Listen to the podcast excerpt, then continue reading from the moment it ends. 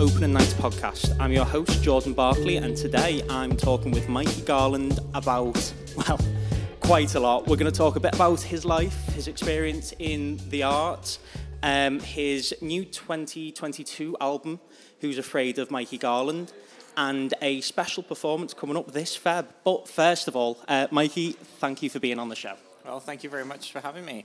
So, first of all, tell us a bit about your life. Oh, okay. So um, I've been a performer um, for about 16 years.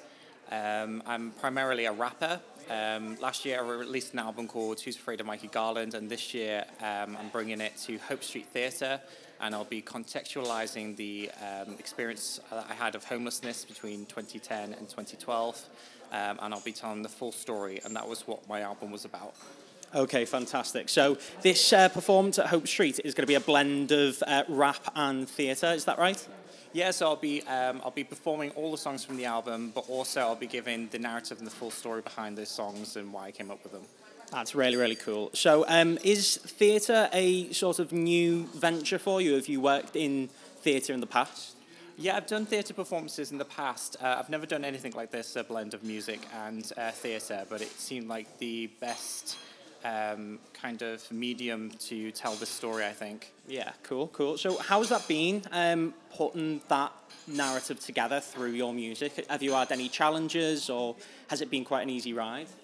Oh well, it's it's. I mean, it, obviously, being homeless it, it's quite a heavy, hefty thing to to. Um, to go over and um, but it was really therapeutic. It made me um, really go deep into myself and think about how I felt about that and think about all the experiences that I'd been through. And the more I thought about it, the more uh, important it seemed to tell that story because there's still lots and lots of people in the UK um, who are going through the same experience, experiences than as, as I was Yeah, Absolutely, and it is such a dangerous sort of life to have to live being out on the streets. Um, yeah, it's just a really heavy topic to have to, to talk about. So to bring it to an audience in the way that you're doing, it's a really, really like cool and mix and rap with it, really innovative. Um, what gave you the idea to put a sort of theatre spin on your album? Um, so I've been wanting to do this for a really long time. I think when I when I came up with the idea to record the album, I always had it with the idea that it was going to be a one person show. Um, and I wrote the albums so that they would they would fit in that way.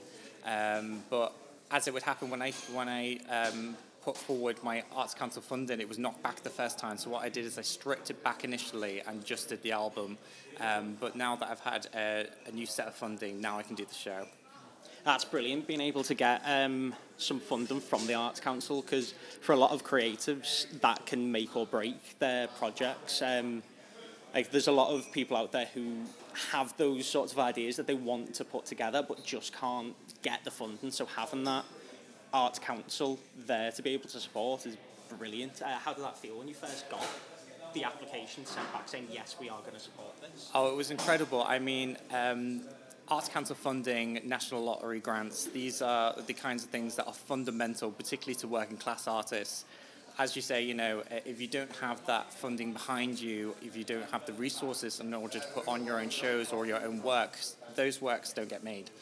Um, so it's, I'm really, really grateful to Arts Council England and to National Lottery um, project grants for giving me these opportunities because they wouldn't have happened without them. Yeah, and again, this story is so poignant to be talking about, especially now with um, the state that the country is in, um, more and more people are on the cusp of suffering that same sort of those same sorts of issues. So to be able to articulate and talk about that and bring it out in the open is it's necessary.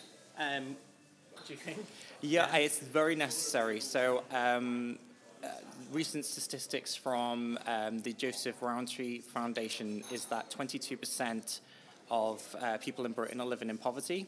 So that's a, that's a really high amount. It's uh, just over 14 million people in Britain living in poverty.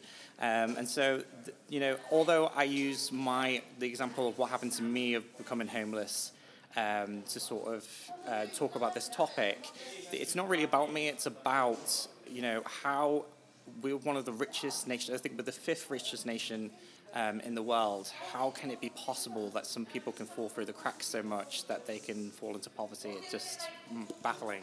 Absolutely, absolutely. Um, like you said, yeah, we're in a country that you know is so well off, but we have so many people in our society that are suffering, and uh, in the working class, you have a lot of that, and you can see that in particular in uh, Liverpool.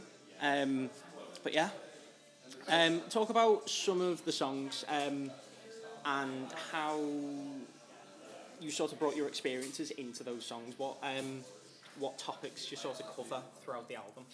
Oh, all sorts. So um, I talk a little bit about because after I left the hostel, because um, um, what happened was I, what I was was called statutory homelessness, and that just means homeless by law.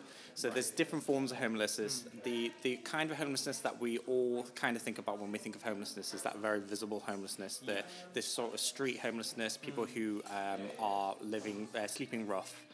Um, but there's also statutory homeless, so that could cover people who are couch surfing. Let's say they're staying with friends or or with um, strangers or anything, and they're just sleeping on people's couches. That's a type of homelessness um, because they don't have a secure place to live.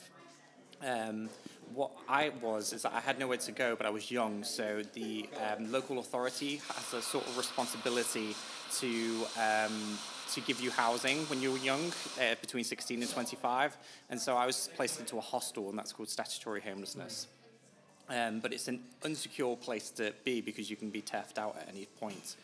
Um, so in this album, I kind of talk about um, how guilty I felt after I mm, sort of brought myself out of homelessness. I felt you know, kind of guilty that other people weren't able to do the same thing.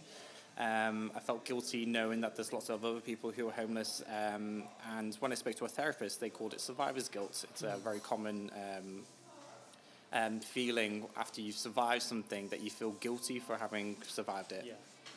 Oh, wow. So, um, is a lot of the album talk about those anxieties and that feeling of guilt uh, throughout, or is there what, what else is, is Well- going on there? So um, there's a lot of um, uh, what happened. There was loads and loads of stuff that happened. Hmm. Um, I got chosen for all kinds of opportunities. So I went down to Parliament as part of the um, the very first youth um, youth homelessness parliament, and it was about 100 pe- uh, young people from around the UK who uh, went to Parliament to help change policy, and we were invited to discuss um, how um, government could change policy to benefit young people and stop them uh, from becoming homeless. Now, since I did that in 2012, um, the amount of homelessness has risen by 165%. So it was all a farce, and what happened was I became very, very politically militant, and it pushed me to the left of politics, um, just from those experiences. Uh, and I talk about that a lot on the album um, and in the show about how I. Um, you know, it, it changed my worldview and it changed my politics. Um, and so it's very politically militant, very politically driven, the whole album.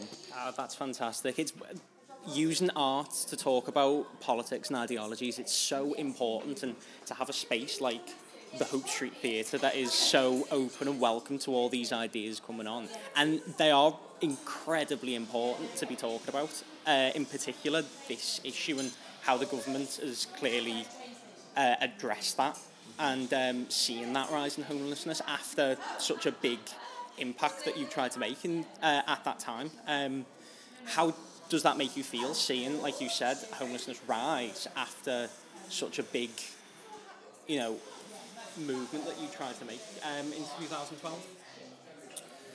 Um, yeah, I mean, uh, just just um, to go back to what you were saying about um, uh, places like Hope Street. Um, I, I-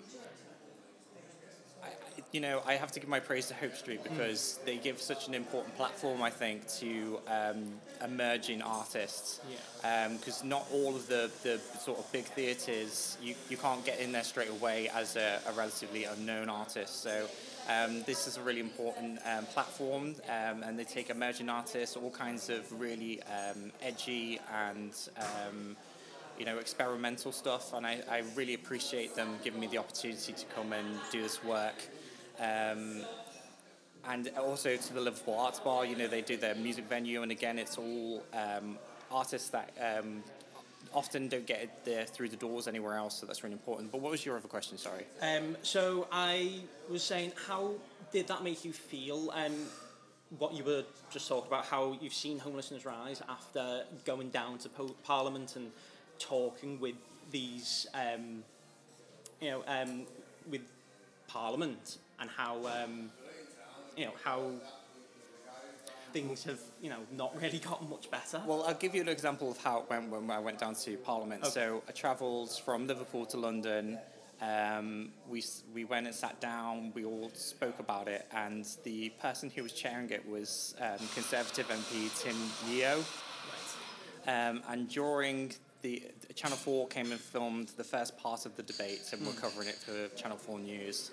And once the cameras had gone, Tim Yeo said that he had to leave because he was going to the birthday party of the oldest woman in Britain, and he left um, everyone in the room. So we could tell that it was just a farce; it was a publicity stunt.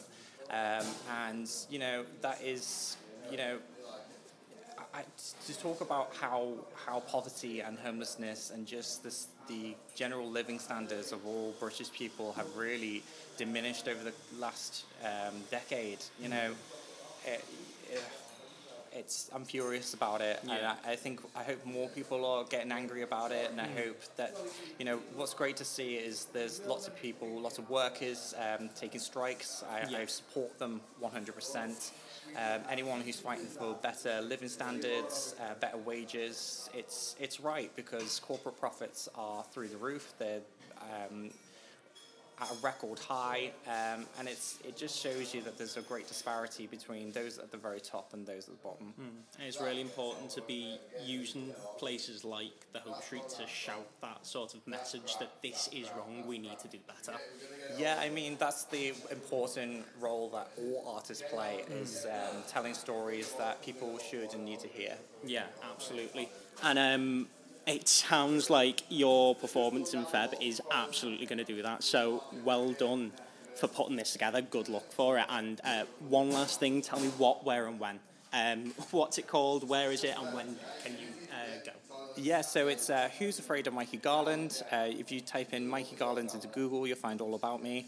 Um, it's at Hope Street, 9th, 10th, and 11th of February. Um, and you can get tickets at Ticket Quarter, and you can visit artsgroupie.org for more information. Brilliant. Mikey, thank you for being on the show. Thank you very much. Thank you for having me. Uh, I've been Jordan Barkley with Opening Nights Podcast. Thank you for listening. Ladies and gents, thank you very much for listening to this episode of Opening Nights.